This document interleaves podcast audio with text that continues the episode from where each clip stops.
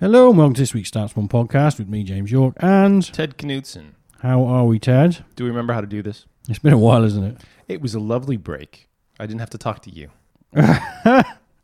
The bon- bonus of being back to work is you get to talk to me plenty, Ted, uh, and including doing this. Now, I don't know what we're going to talk about really, because we have some plans that were related to transfers, but so much has gone on, like uh, especially in the Premier League, things have changed a lot. So we'll probably hit on both bit of transfers, bit of what the hell's happened in the Premier League in the last what five weeks since we actually did one. Do you know what hasn't changed? Go on. Liverpool are way out in front. Oh, yeah. Uh, really pleased to see that. Uh, what a side. What can I say? Just the uh, 20 wins out of 21 games and a single draw. I think the, thing I'm interested about this is like in recent times, there uh, actually I don't have to Man, Man City just pummeled Villa. It might have changed again, but like in recent times, Liverpool's expected numbers actually look league best, uh, which they didn't at the start of the season. So that sits nicely with me when Liverpool actually are putting up the numbers to match their position, uh, even if they're not quite putting up 20 out of 21 wins numbers. But then who is? Takes a little bit of luck. Or here's the other thing. So here's the thing. I, I've, I've been thinking about this for like a lot of the season, and I've talked to other people who also have like similar opinions. And there's this bit of you that wants to say that Liverpool are a bit lucky versus their numbers because they're just not this dominant, right? But there's this other bit that says that like they're really smart and maybe there's stuff that they understand that we don't, and so like, that should be baked into it as well. They're definitely managing games. They definitely attempt to manage games, which means that, like you know, from a kind of classic metrics perspective, you might not like see them uh, coming over as superior as anything. But I think last ten games they haven't been behind. Now, It's useful. if they, yeah, if, if there's a bit of magic in, in like, if there's a secret as to how to never concede the first goal, then that's great. Sure. And and if I'm you, not sure there is. if you've got like the meep meep guys up front and you've got people that can deliver to them, uh, then it's easier to get that second goal as well because Yeah, yeah, yeah. teams have to chase and and something they've done frequently over the whole course of the season is scored quick goals, two quick goals. Uh, you know, a number of times they've scored within kind of like scored a goal and then scored again within sort of 5, 10, 15, 20 minutes, and it really does kind of kill games off. But yeah, I mean, all power to them. They're going to win this league and they're going to deserve it. And you know, they arguably just were hard done by not to win it last season. Uh, you can't have any complaints. The two hard done Champions by League how though because Manchester City were the best team. Yeah, I know. in the metrics for the man who likes the orderliness of the metrics. But you know, when you when you win so many games, I mean, that was the thing. I was thinking, oh, you know, they're they're doing insanely well this season. I looked at the same stage last season, and, and they don't that only like I think I don't know three draws or something. So it's like they're only a little bit better than they were last season because they were insanely good at this point last season. as well. Apparently, they're pretty good. this is it. We're gonna have to get used to this idea. Liverpool, pretty good. And it's, it's this joke thing out there where people say just absolute nonsense about how the Premier League is so much weaker right now than it has been. And a lot of that, you know, kind of has to do with the fact that you have had one and then two very dominant teams, you know, scooping up more of the pie. But when you look at Europe, uh, the Premier League has had the best teams in Europe. And once again, it looks like they have some of the best teams in Europe. And so, what are we actually talking about here? Because you know, deeper you go down the Premier League, like there are a lot of very scrappy teams battling. Like the relegation race and the mid-table race are really tied together. There's seven total points separating Arsenal uh, from from the relegation spots in tenth. Um, and then like in the, on the European side, you know, it looks like Manchester United and Chelsea and Arsenal and whomever else are weaker than they have been, right? But the fact of the matter is, when they go out into Europe, they tend to be quite dominant, hugely dominant last year, and you have the best teams that the Premier League has ever seen the last three years. Yeah, certainly more so. There was a time when like European, uh, sorry, English teams in Europe were kind of well, really quite mediocre. Would go out early or not to take the Europa League seriously, and I'm not sure quite how seriously everyone's taking the Europa League these days. But hey, there's prize money there. I'm someone. I'm sure someone told me quite recently Arsenal like earned 34 million quid last season from going to the final. Yeah, if you know, if you get that deep, that's Yeah, fine. yeah. I, think, I think Arsenal and uh, Kieran Maguire was talking about it on um, the Price of Football podcast. So it's a it's a finance podcast, and sorry, Professor Kieran Maguire. Um, yeah, he was saying I think that both United and Arsenal took about 10 million out of the Europa League group, group stages. So it's not nothing, right? Like that's. Mm. I mean, it's not Mesut Ozil's wages for a year either, but on top of all the riches that you know, TV riches and Premier League riches, it's you know, it all helps. And yeah, it'd be interesting to see how that continues. You know, you, you can fully expect Liverpool to go deep into this this season's Champions League. Man City, you just never know because uh, you know the, the, the one week they're hammering teams, next week they're just conceding goals and things are going a bit weird.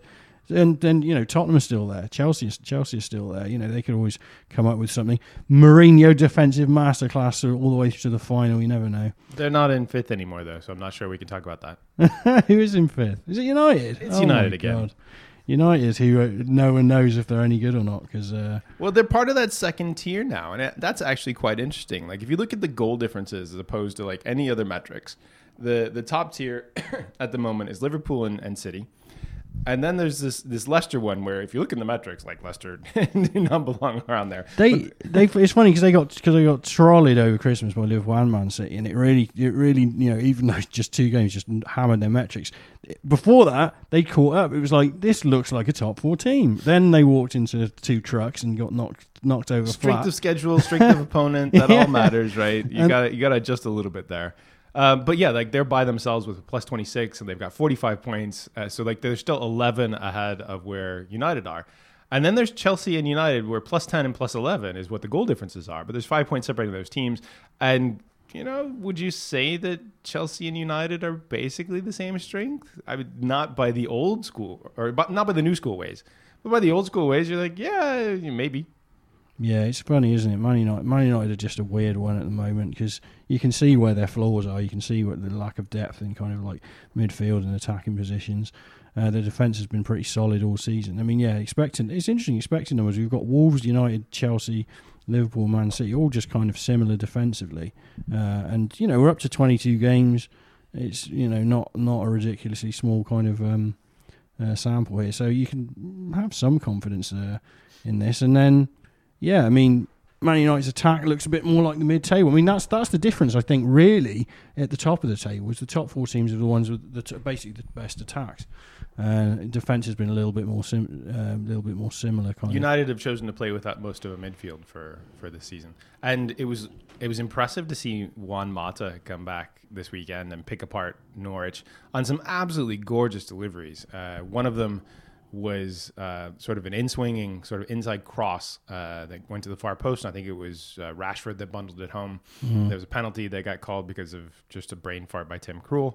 And then another one was a, a second phase corner that I laughed at because it looked like either the the defenders were supposed to make that far post run and forgot, or or they made a delayed one so they could get the far post overload. And uh, anyway, it didn't matter. Martial like leapt and and you know when Juan Mata has time to put the ball on top of guys' heads or at the bottom of their feet, he's like really really good. I haven't seen him play that much. It feels like for for quite a while, but yeah, no, he's, he has he's got quite a lot of criticism this season when he when he's played for looking off the pace and such and such. But that that's the thing, you know, give, give, give a guy a little bit of space and he can put the put the ball on a. He's not young. No, anymore. no. And they give him another contract, which was interesting. Cause well, sure, why not? United give everybody contracts. Once you get in the door at United, you never actually have to leave. Apparently, apart from Ashley Young, who's trying to it seems to be trying to extricate himself and get to get to Inter, get to the, the Man United the reclamation project. League. Yeah, exactly. So like they they're able to sell on to Italy or or shift on to Italy. That's weird, isn't it? I mean, you got Smalling at doing pretty well at Roma. Uh, you got Sanchez and Lukaku already rocked up at Inter. Potentially um, Young as well. I mean, what's the? Is there, why is there one agent here doing all the work? I know, like Mino's Mino's got a couple of those guys, but yeah, is there, is he's revered this, in Italy. This connection of like you know, kind of Jesse like, Lingard is going to be yeah, starting for uh, he, Juventus yeah, uh, he's, next he's, year. He's literally, I think he's just got Mino as his agent as well, so he could. Yeah, Italy next, got to be. This is where they're all going. I saw Chris Smalling at the airport uh, coming back from my holiday. I was like, oh wow, that's that is Chris Smalling. And my family actually doesn't pay any attention. I, my son watches football, but like he just doesn't know what guys look like. And he's just like, eh, I don't know. Which airport, huh? I, I don't want to talk about this. Come on. Oh. Just, These guys I, have private lives. in the know. Where's he going? He's yeah. home for Christmas, literally. That's what he's doing. Probably. Not like, doing anything at all. Or, or, maybe to some sun. You, you saw a, yeah, saw a footballer in an airport. He's like, like, I have, yeah, I have four days worth of sun. I'm on holiday. Uh, the last one I definitely remember seeing was Raheem Sterling, and that was in Miami back when I was still in gambling, so quite a long while ago. Uh, it was a FA Cup break weekend or whatever, And Sterling apparently used to go to Jamaica on a regular basis, and so Miami would be like a stop off to Jamaica, or you could just go to Miami. But whatever. Like these guys have private lives, James. Don't don't pry. This isn't the Royals. We don't have to know everything about them. I got thoughts about the Royals. Oh no! oh God! What have I done? I think it's interesting. I think I I almost tempted to write something about it because it's so it's so it's so daft and so. You're uh, so English. I'm tempted to no, no, write it's about quite them. the quite the opposite because it because the, the, the the weird Englishness that's kind of taken over. Like I was uh, speaking to an older relative quite recently, and they were like, and they were like giving it all this uh, Megan. I I knew it. Like she's she's got her claws into him. It's like oh my god, it's like some impossible. sort of shiksa. it's impossible to think that like you know a woman and a man can be in a relationship and want to and wants to do something together. No, she's got her wicked way. And it's like forget. It. Anyway, I, people are switching off in droves. I'm gonna shut that up. we were supposed to talk about transfers. This is a transfer story. yeah, people have people have enjoyed that, haven't they? Turning it into a turning reframing it as a wanting out of the team and such. But All right, so we should talk about the other end of the table because some team that looked like they were dead and gone are now officially off the schneid. And in fact, two teams, I would say. One of them is like more solid mid-table. The other one is now in 17th, and they have the same number of points over the last five games, which is pretty useful if you get 13 points out of your last five matches. Mm. That will definitely move you up the table, almost regardless of where you are. Yeah, So- I mean, who do you want to go through first? Southampton. I think we have to do Watford first because right. they looked like they were they were somewhat doomed. But the the sort of counterpoint to that was in in all the expected goals numbers, they looked like they were you know pretty close to league average for for quite a while. They changed the manager, that went badly, and then they swapped to Nigel Pearson, who has been resurrected. He was uh, apparently you know in the the wood the woodlands of uh, Belgium. And uh, and now has come back to the Premier League, and yeah, like that's a it's a pretty good return uh, to get them all the way from being near relegation certainties to it's not safe, but at least they're in the battle for for 17. yeah, which is and pretty point pointing in the right direction. I mean, that's that's the thing. I mean, there's often you know commentary about like you know giving managers time to turn things around. Like Watford, Watford, the one team that are just like, nah, ain't working. Forget it. New manager, and you know this this is a single case point to suggest that yeah, if it ain't quite working, then do it. Like I know West Brom got Pardew in after Pulis a couple of years ago, and Pardew went. I think he didn't last the season. We went through a lot longer than um, uh, Quique Sanchez Flores uh, did. And you know, by the time they made another switch, it was essentially too late. But then Darren Moore came in and did quite well and almost kept them up. So you know, don't just don't just sit on your hands. I think is is the message here. And Watford, they did look as though the metrics didn't look terrible. The metrics don't look great right now, but the the metrics didn't look terrible. The point was, one win is just horrific. From half a season, one win, essentially half a season, one win. Now they've gone and bagged four quickly, and it just makes a huge difference. I mean, that's the thing. Wins in this in this league are everything. And you know, if you think even down from like say Sheffield United in sixth have got eight wins, down to say Bournemouth, you know, Villa have got six, and they're in the in the relegation zone. You know, it's it's not that kind of like uh, far apart across the kind of mid and um, bottom of the league. I thought it was interesting that two teams in, in recent history that looked like they should have been dead and gone. Uh, Crystal Palace was another one where like the, the underlying numbers were not that bad. Uh, they they got rid of a manager fairly early. Like the Frank de Boer one, they just didn't support him at all with any of the transfers they would have needed in order to play play his style of play. And you know, some coaches are able to adapt. Like I think Graham Potter might be one of those particularly adapted tactical guys who can who can take different parts and, and put them together into, into something useful. But yeah, and then Hodgson comes in and Hodgson does Hodgeball, and Crystal Palace are like eternal middle table guys, and and so be it. Uh, but like the same sort of numbers there. Watford, similar numbers when the first firing happened, really crappy first part of the season, and then suddenly, well, I mean not suddenly, but they eventually end up at least in and around the the relegation spots. Whether this will continue, I don't know, but obviously it's it's pretty useful. Let's talk about the the other team that I think actually you know people are really excited by because a lot of the analytics people and the tactical people thought that Hasenhüttl was a great hire, and finally they seem to be playing the type of ball that he wants to play.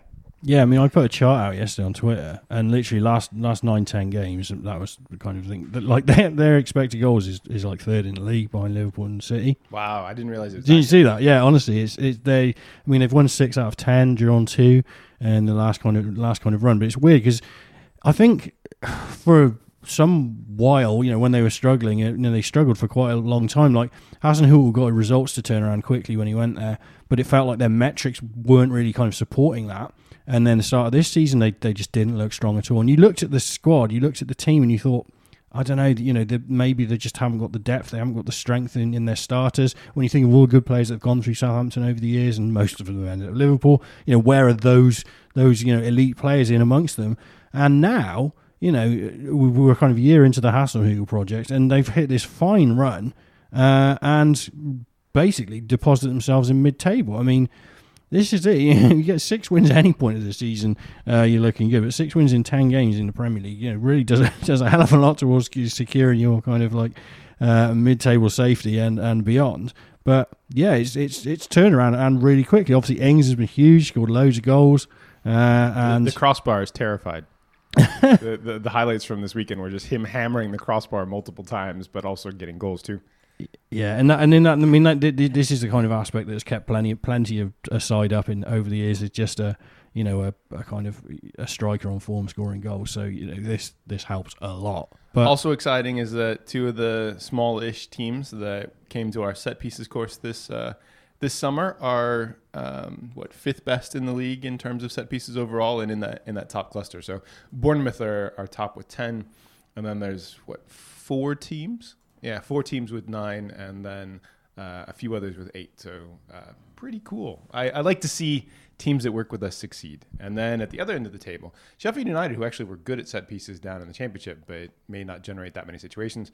Watford with one. Uh, Crystal Palace down there. Uh, let's see, Norwich, Everton. Everton actually looked like they were coming around um, at the end of last season with uh, Marco Silva, but did not do anything uh, then. United sort of eternally not great. Tottenham, Tottenham going to be interesting to watch because Man United under Mourinho in that last season were terrible, both defensively and in attack from set pieces. And I w- looked at that pretty closely and we found all sorts of ways to pick them apart. We will see if this is like a constant for Mourinho and something that they just doesn't care about, even with his new new coaching hires, which might change those things up. We don't know. Uh, I watched the first like three, four Tottenham games. In fact, I was watching more Tottenham games than Arsenal. I, I must have felt really bad about myself. Wait, no, Arsenal were just very bad, and I didn't want to feel worse. Uh, but yeah, anyway, watching that, like they they were they had the same flaws, and so I, I'm curious if that's going to continue on. James saying nothing. I'm trying to think now. Yeah, I mean, I, I didn't I didn't watch Liverpool Tottenham because I was I was I was otherwise engaged. I saw bits of it, and uh, I don't know I don't you, know what to. You think. were like making comments about being in a queue and, I was, VAR I was like I was in a restaurant queue, queue and the Lo Celso like whizzed that ball wide, and it was like. It was one of those on a, watching on a tiny little screen because it was like, oh, it's got five minutes. I'll just watch it. and uh, and uh, yeah, it was like I, I pretty much celebrated that goal and it didn't go in somehow. Somehow he skewed it wide. But yeah, this is interesting. To, uh, Tottenham, we'll get we'll get to them. Arsenal, of course, fascinating now with Arteta, and you know that's something that's happened since we last talked. So you know, at least you've got, at least we've got the, the philosophy manager in Arsenal, even if we've got the kind of uh, the result any results by any means possible manager in at Spurs. It's a little bit of a kind of flip around there. Interesting to see how it progresses. Uh, when we get to transfers, I think Tot- Tottenham look to be active. Is there anyone being linked with Arsenal at the moment? I don't think we picked anything up really. Did we? I don't think there's any incredible links, and part of that might be myself filtering, but part of it is just how much money they spunked on certain players this summer, and then had to change managers, which also has a cost. So like, you know, don't expect any any daddy money to come in and, and help Arsenal out. Plus, honestly, like they should basically be tanking. like I mean, tank the mid table, make sure you stay out of Europe, play your kids to like drive up the value and figure out which ones are good. I have really strong thoughts about this, but that's not what this podcast is about today. Well, that was that was interesting. Cause at the weekend, he did. He looked like he picks uh, Arteta picks like the the first eleven senior players, and then they weren't very good. Uh, they were almost dominant. They just didn't have the number of shots that you wanted. Like in, in expected goals numbers, they were very good. Yeah, they, partly driven across one sequence of three it, shots. It was, it was. I think it was mainly the point they had like one shot and one goal, and that was it. Like going through half time, and that's just efficiency, James. Uh, but yeah, the defense didn't you know, give up many shots. It's Palace. So that's it's Palace. So that's the thing. that, that's where like almost everybody probably should start, right? Like you shouldn't start with the attack. You should start by solidifying the defense. Make sure that everybody understands the principles. If you really cut down on everybody else's shots, then you can build from there. Well, you know who's done that? You know who's done that? No. Mourinho. Mourinho's done that. I've I've point, made this point repeatedly. And You like, say Mourinho.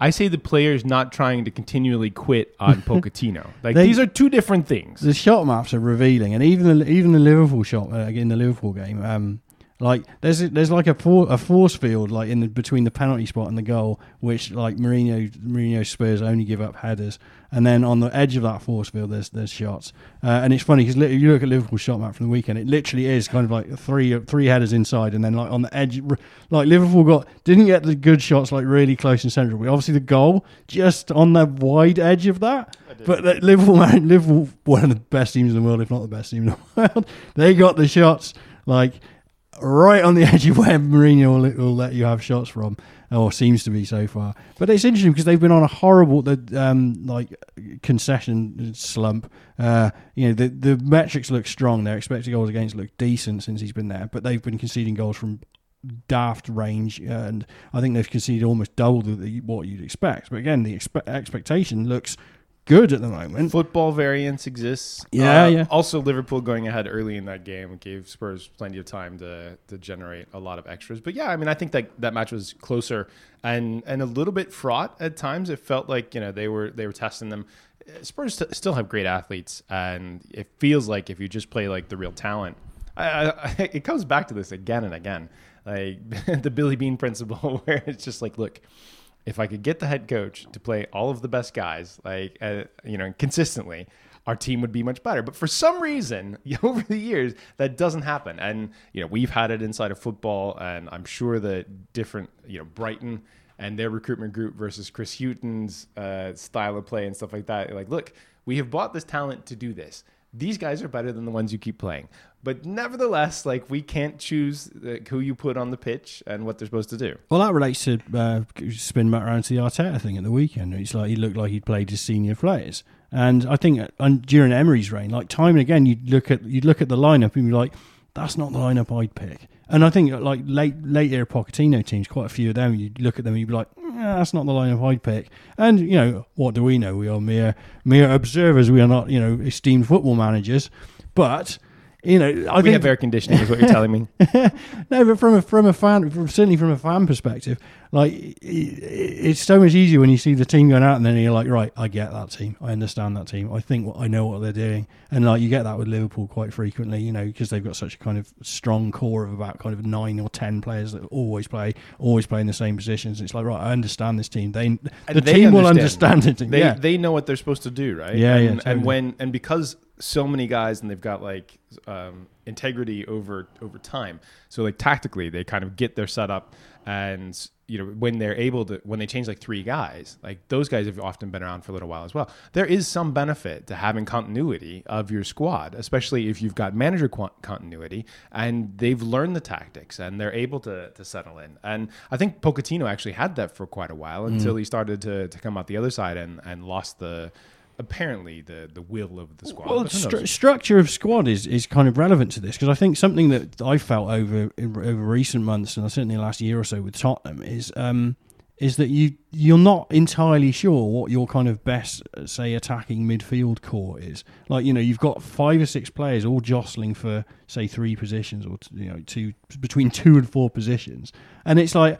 I'm not sure. I'm not sure, and it's it's kind of useful when you've got three super elite players like Liverpool who play to their front line, and it's like, well, I'm just going to pick them. right. Like Origi will cover sometimes, Yeah, Shaqiri there's, will there's no cover sometimes. contention there. But Yeah. Liverpool also have kind of that midfield sort of uh, jumble that you know they pick different ones, and everybody Yeah. seems to get a bit of time. And some guys end up more injured than other ones, but those guys are, are very very good when they do play. It's been so some some more about Spurs, and we'll get into their transfers in just a minute, but or their rumors anyway. It's been really interesting and slightly painful to watch the Spurs fan base turn on Christian Eriksen. And I don't know if they're turning because of the rumors. I don't know if they're turning because of the performances. But uh, my opinion is that this comes back to Levy. You know, like Levy could have made choices that allowed him to leave. He made it very clear that he wanted to leave. Levy has absolutely crushed so many agents in the negotiations, and you know, great for him because Spurs are in a better place because of it, right? But like, to really get down on on the players who wanted to leave and wanted to pursue their best careers. Uh, you know, even if they're not playing perfectly, you know, it doesn't seem like he's actively bad, but you know, whatever. Like you can make rumblings behind the scenes that that you know start to taint the the pool of of fandom that says that oh yeah, this guy isn't working as hard. Uh, it, it feels bad because he's been an awesome soldier for them, like a really great performer. He's coming to the opposite end of his peak. He's not at in his peak anymore. Like you would like, you should have flipped him in the summertime for any number of money, right? Like you just take Yeah. the money, reinvest it, let him be happy. There's, yeah, there was talk that he's, he, was, he was a bit fussy and like wanted to go to one of the Spanish giants, and now there's talk that he's going to end up at Inter. But then there's also talk. I mean, like all the gossip that you can search out if you look for it. That like he said he wasn't going to sign another contract years ago. Literally, you know, four years ago or something. He's like, I'm not going to sign another contract. It's no nothing personal. And I think football in general, or like kind of fandom, like just doesn't it really struggles with this concept that the whole idea that a player might like you know want to like go and play somewhere else or do do something. what is do best for else. me is not necessarily what is best for the team, I- and he needs to take care of himself during his his peak and his prime. And this team is going to be around for a very long time, but Christian Eriksen's career is not. Yeah. And I, I think I, I think I don't think his form's been great at all recently. I mean, three or four months ago, I was kind of sticking up for him because I think the the view of on him had just turned completely, and it wasn't based on on anything kind of tangible apart from the knowledge of where his contract situation was. Um, the team wasn't great, maybe his form wasn't great, but I don't know. He's he's never been the most physically demonstrative player. So like uh, you know, the team's got playing well and scoring scoring lots of goals and winning lots of matches. Christian Eriksen looks like Christian Eriksen. The team's doing badly and not not winning many matches. He surely still looks the same. He's got the same kind of like uh, casual kind of like look about him. You know, players who look casual, like when it's uh, when when the good times are good, like love them. When the bad times come, it's like the first players that just get get hammered. And he's not even casual. He's, he's a hard working like player. You know, always ran a lot, always come up quite he's, high on. he's probably numbers we got and actually like for what his body is able to do he's probably harnessed almost everything about that there are other athletes who who have not done that but you know one of the the scouting reports on uh, on Christian Eriksen back from when he was younger uh, and actually before he moved to England was that he's not physical enough not an elite athlete can't survive in the Premier League like that that came out constantly and I don't know if it was directly related to his hairline or if, uh, if they were judging him for other reasons, but he certainly proved that like he had enough talent in order to to be able to compete there. So I just found it really frustrating. And and the other thing is, it's not just Eriksen, right? Like it's it's Danny Rose who you know like he and Levy and his agent have gone toe to toe for quite a while, and, other players too. Like, but other players, some of those other players got improved deals behind the scenes. They got upgrades, they got bonus packages, whatever. Um, so yeah, it's it's a, it's a tough spot, and obviously Levy has done a great job with Spurs, but I, I just feel bad that some of these players uh, are in this spot now because they have been good soldiers and they've been great, like great talent for the the team. Another thing that happened, I think, uh, you know, about six months ago was we were talking to one of our our developers internally, and he was talking about how when guys don't play for the national team, like it really turns them off, or when they try to like get out of national team duty or ask to be excused, I think was was the way that it looked.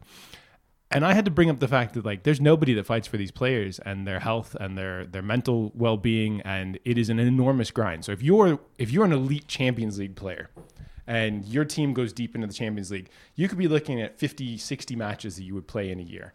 And then you've got all of the international stuff on top of it because if you're that good, you're going to be a starter for your national team as well. And honestly, like these guys need a break sometimes. And I, I saw I saw some sort of thing that was talking about, oh, this is the wages that the player makes every single week. And so like he's paid to play. That's great. He's paid to play. I understand that. He makes a ton of money. But that's a competitive market. He gets paid because there are very few elite footballers, and football like needs the best in order to compete that way. Yes, he's it's a also a secondary person. issue, isn't it? It's, He's a human. yeah, he has a physical limitation. Uh, it's it's like so Tory to look at it that way. You're just like, no, no, they're also human beings that happen to play football. My investment, I want returns on my investment. It's, Spurs are interesting because, like, I mean, they've, they've had five. They had five hard Pochettino years, and like you know, a lot of them went through went through their kind of like uh, their peak, and even some of the late peak people like uh, Alderweireld and Vertonghen are probably you know kind of late peak guys, maybe even Rose as well. And it's like you know they they they they've had they haven't had like an easy run of just like kind of you know light training and stuff. They've had double sessions and they're like for five long years, and and last season in particular played deep into the Champions League. A lot of injuries kind of coming. Injuries have still kind of plagued the squad this season season as well. So yeah, I mean, lifespan of lifespan of you know the kind of like the absolute best of a player.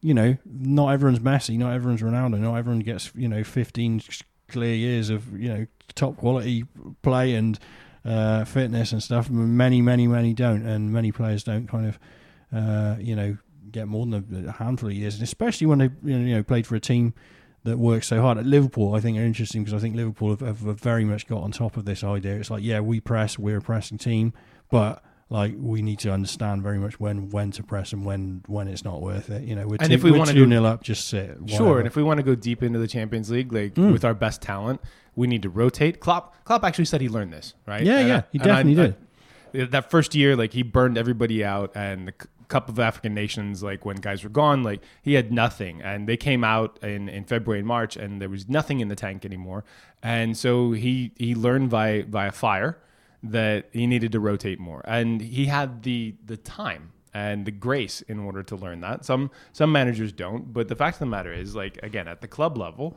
you want uh, you want to keep your your players and your assets you know fresh as much as possible. You know, the manager often is playing for the now, and so there are you know some frictions there and some some competing tendencies. I don't know. It's I, I just I feel like we don't actually know what happens in football. Uh, there's all these rumors, but like you don't generally know what happens behind the scenes. And so the way since I've existed in this space is I'll try and give people the benefit of the doubt, especially players, because it's hard. And sometimes you know players are lazy. That doesn't mean that like everybody is like a, a seasoned professional.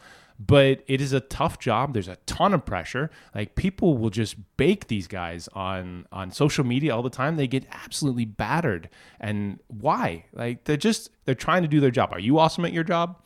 Like, I, I, are you, every single day, like, do you perform at your very best level? If someone were watching over you for like tiny things that you might have done wrong, like, did did you have those issues, or are you absolutely perfect at everything you do? Because that's what fans seem to want nowadays, and it's just wrong. Like, you're not going to get it.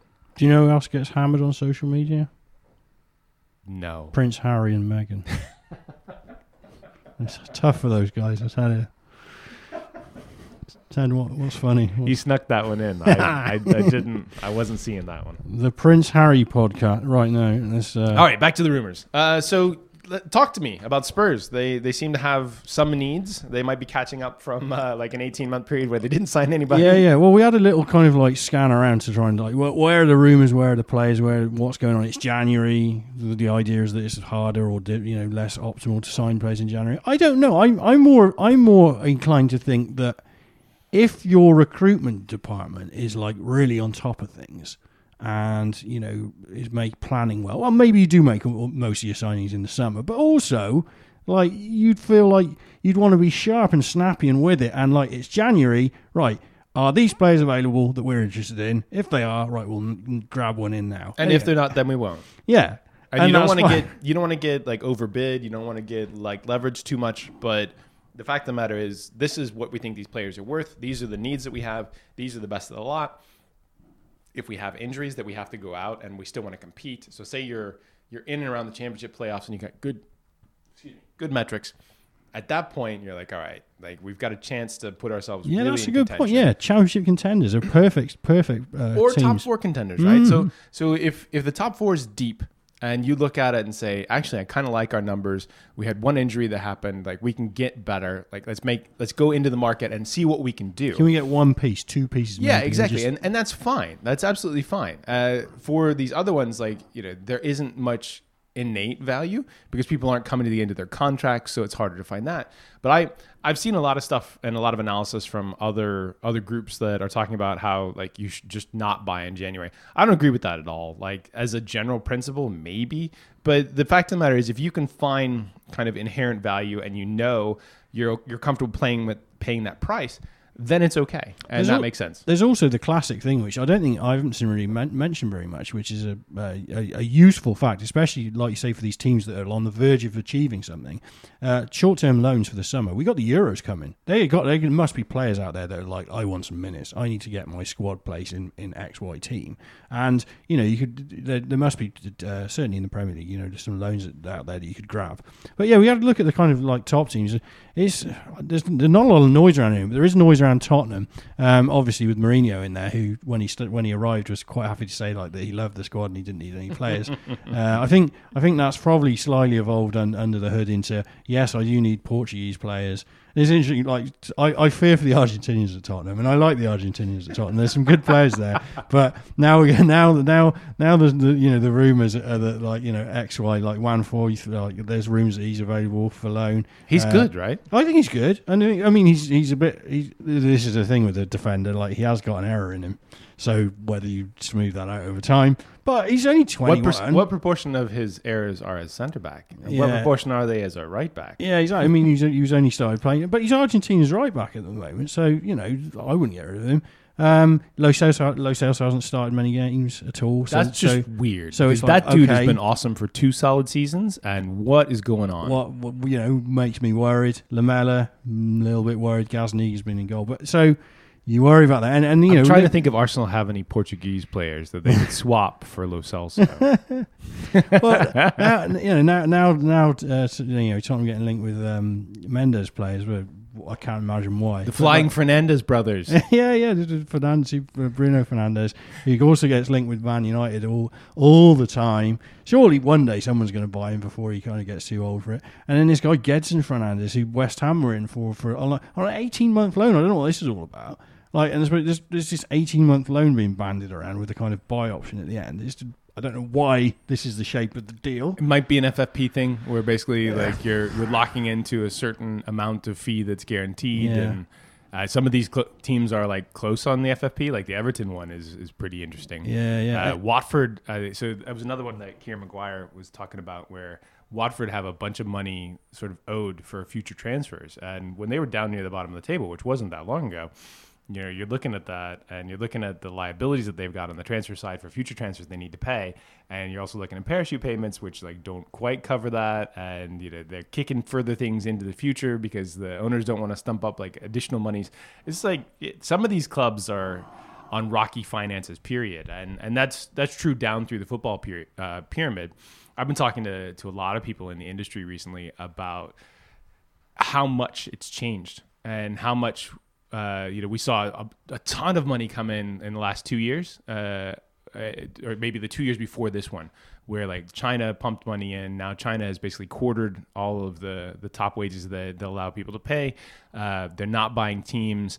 You're seeing some teams reclaimed because of debt reasons. Um, you know, the people that wrote the the loans to those teams are are, there, or you're seeing at least articles about it. So Elliott uh, claimed AC Milan because uh, a Chinese group like no longer had the funds to, that they could get out of China, but they're also funding Lille. I saw that. um, Yeah, that was interesting, From Tariq yeah. Pena too, uh, and I'm, I'm sure that those aren't the only ones. And then you're seeing things like Macclesfield, Bolton, Bury down in the championship, and probably a lot more because like those budgets are tight. Derby.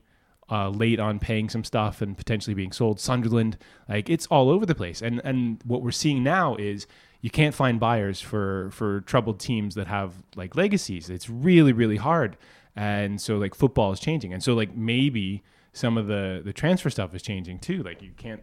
But if that transfer stuff is changing, it goes both ways. If you've got cash and you see a player that you're interested in, and those teams need to need to need to have the cash. Malaga a couple of years ago, Santi Cazorla and Nacho Monreal, elite players at Malaga, uh, both on the Spanish national team. Arsenal like, hey, we've got cash. We would love to have them. Here's cash up front. We're not kicking these into the future.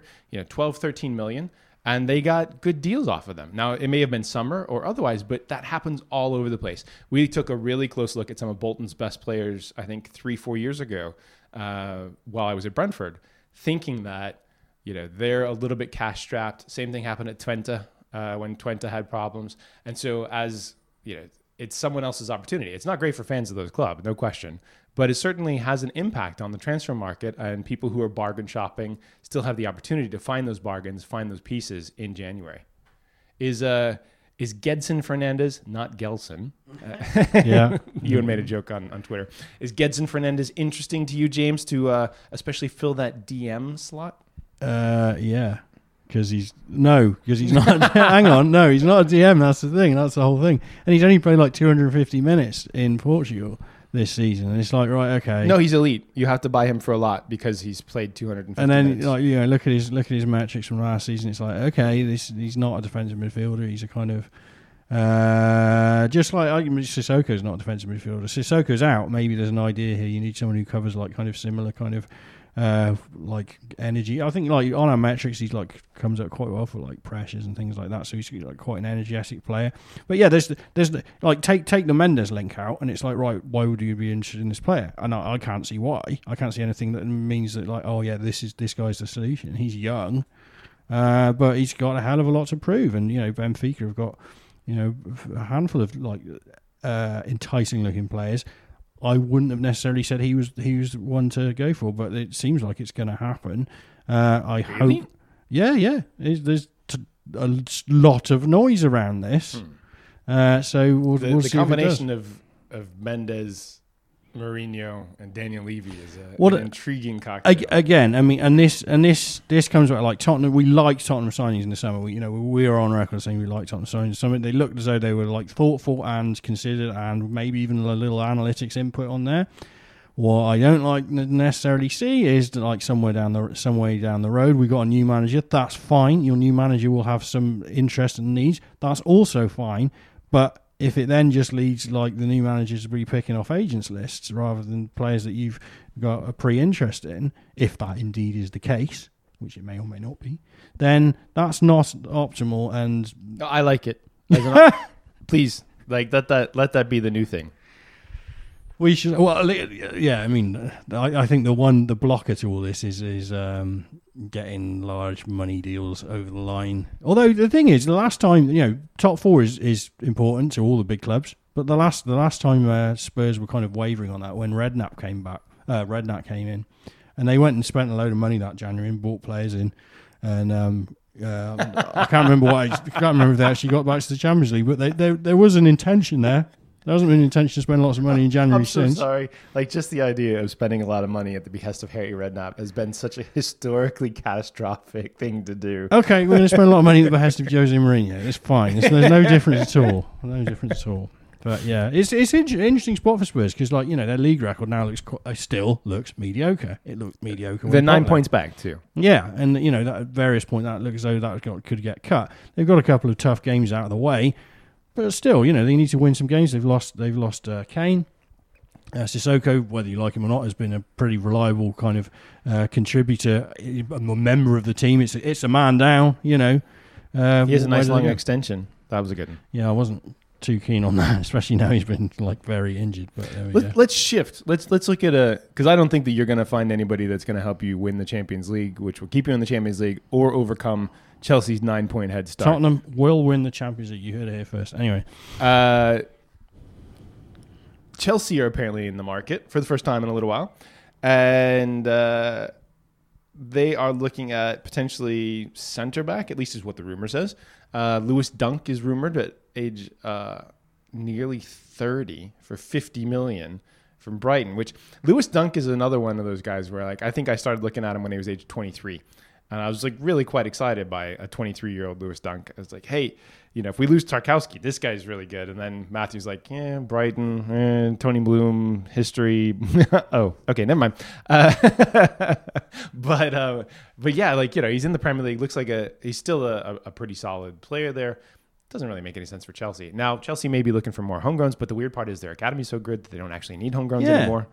Uh, as long as they're playing the academy players, which they have been doing to some success. So yeah, I don't I don't know. Like we, I think that's a place where the only Chelsea rumors that I've seen seem largely to be agent based because Zaha's agent is out there flogging his his representative again, and you know. Zaha might be one of the most divisive players in the Premier League for people It- who are yeah. talent evaluators. It's true, yeah. I think people, people either I've never never particularly liked him.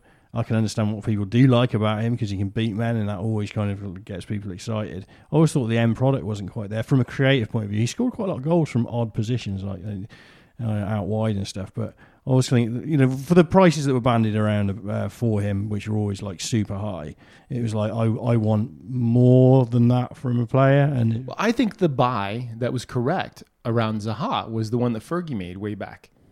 Like you've got a young player, you can continue to sculpt his talent. He he was owned by Manchester United at one point, looked like you know a, a potential future world beater, and then that never quite materialized. Fergie then retired, uh, and he ended up back at, at Palace for for the long term. And the question is always, what is this player going to do with better talent around him? Because we know that he hasn't had great talent at Crystal Palace, but the answer to that question is somewhat fixed in time.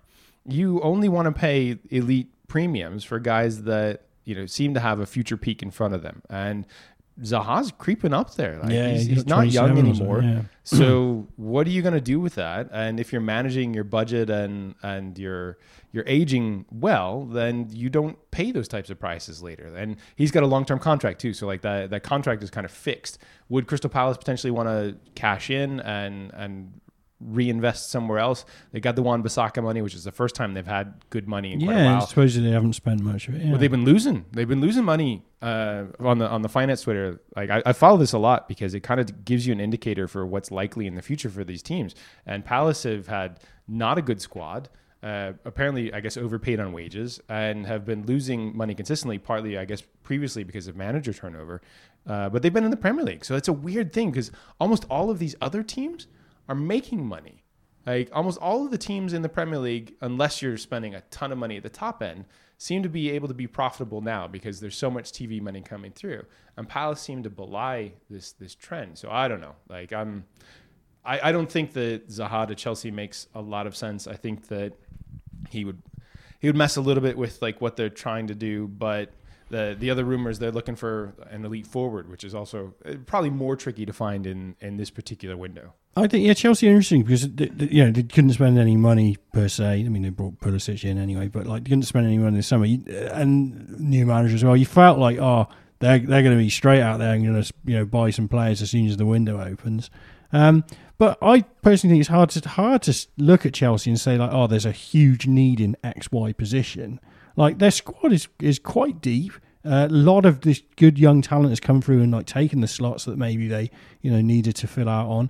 You know, you say they needed a centre back. Well, Tomori just appeared out of nowhere. You know, things like that. Uh, Reece James has just come through and is, is clearly a perfectly you know serviceable member of the squad and Yeah, could, I'm- could be a very good player. You know, I'm, I'm like not sure he's he's quite the level that they want, but as a young player getting some minutes, Yeah, and- that's great. yeah, guy eighteen or nineteen in a squad, like you know, they, these these guys are perfect for this kind of role. So yeah, it'd be interesting to see if Chelsea do actually uh, go out there and spend, especially after seeing how much they were underwritten by their owner in the last year or so, which was something Yeah. that floated floated by on the internet the other day. Yeah, and, and this is also the thing about you know fans. They they want they want somebody to write the checks forever. And Chelsea are, are more like, well, we could we could probably sell Marcos Alonso back to back to Italy or Spain at this point. Uh, you know, Dave's going to be around forever. I think Azpilicueta will be there for the long term. But there are other players in there that you're, you know, are they are they good? Are they happy? And and do we have somebody in the line that that could you know potentially start taking those? po- Like Big Baby Zouma has nearly has basically seventeen hundred minutes, which you know quietly been really good. But Rudiger now is is you know a bit of a second tier backup. Emerson's had like half of the minutes in the league is probably good enough, but there's always that risk reward element. You got uh, Ross Barkley, who know I don't know. I'm the the eternal question of Ross Barkley, who's still I guess only 26, right? So he's not he's not old, but he's probably not Chelsea quality. And then they are you know loaning out some of their cast offs, like uh, a Danny Drinkwater, who who's going from place to place and trying to find some some minutes. I think another thing to consider is like you know if, if you're looking at the value proposition, like where are they in the league? They're in fourth. They look quite well in fourth at the moment. Their metrics look okay. So like you could easily like cast your eye over Chelsea, cast your eye over their squad, cast your eye over their league position, and say like right, we don't actually need to do something right now unless you can identify a specific need and we can like back it up with the right deal. So yeah, I don't, Chelsea not perhaps as uh, needy as you might think, but. Yeah, it's interesting. I- It feels quiet at the moment. I guess it's still early in the month. There's two, two, three weeks to go, and there'll be. It is, but I feel like also recent Januaries have been quieter. Yeah, like there are true, true. the two two ones that were interesting that I think either are in progress or ha- already happened. Uh, Patrick Cutrone uh, has moved, and he was at Wolves, and he was at AC Milan previously, and now he's on loan to Fiorentina. Is that right? I'm not sure actually. Okay. Uh, but Yeah, I don't think he's coming back. well, I, He looked delighted is in the picture, the arrival the picture. deal, or the, Real happy to be back home. I mean, this is the thing. Sometimes you just want to go home. like the Italians love their home food. yeah, yeah. home cuisine. Uh, no, but he's he's back in Italy. We think that he's actually quite good and possibly a future national team starter for for um, the Italian national team. Uh, had, had looked very good until like started getting played basically as a defensive forward constantly. But he's, he's perfectly capable, and his his time at Wolves was actually very good when he was allowed to play. Uh, so he's gone, and then uh, Piątek is is you know has various loan moves because he's kind of fell out at Milan. Milan have had like the weirdest season. Um, looked like they were you know on the cusp of Champions League last year, and then uh, a poor manager hire and just can't score goals for whatever reason. So you know that that's the type. Of, Zlatan can, Ted. Zlatan can score goals. well, that's also true too. When you bring in Zlatan, he's going to take any time from these other guys who might score goals, and he probably will score goals, but he probably won't do much else. I- i- Is Zlatan's role in the Big Five basically a much larger Jermaine Defoe? That's a little mean, Ted. I think Zlatan, Zlatan does not agree with you, Ted. I so there are two things going here. I love Zlatan. Uh, Jermaine Defoe was just like a black hole of shots and nothing else in terms of build-up play. Um, he is successful at scoring in Scotland, which I think tells us a little more about the Scottish leagues than we might want to know. Uh, but, uh, but yeah, it's it's I don't know, like you're you're searching for anything at this point, and and that's a little bit like Milan are doing that. Fiorentina had a had a big struggle uh, up until that point, and so teams that need something, and in some cases are looking for anything that that puts them at least in mid-table security, like we'll make those deals too. All right, I think that well, that's probably good for us, Ted. We've done we've done a bit of a bit of a wrap around there, roundup. Um, Are you sure that you don't want to get stuck in on the royal family? I was just looking at Bournemouth, and I think maybe stuck into them, but we'll wait for next week. Okay. uh, interesting questions there too. All right. thank you for your time, everybody. Uh, it probably will be a little more, uh, a little quicker update than this last time for our next podcast. And I know some of you have been desperate for this, so enjoy. For the rest of you who were not desperate for us, you know, listen to us on 4x speed and just get out of the way. Anyway, let's start talking about the royal family.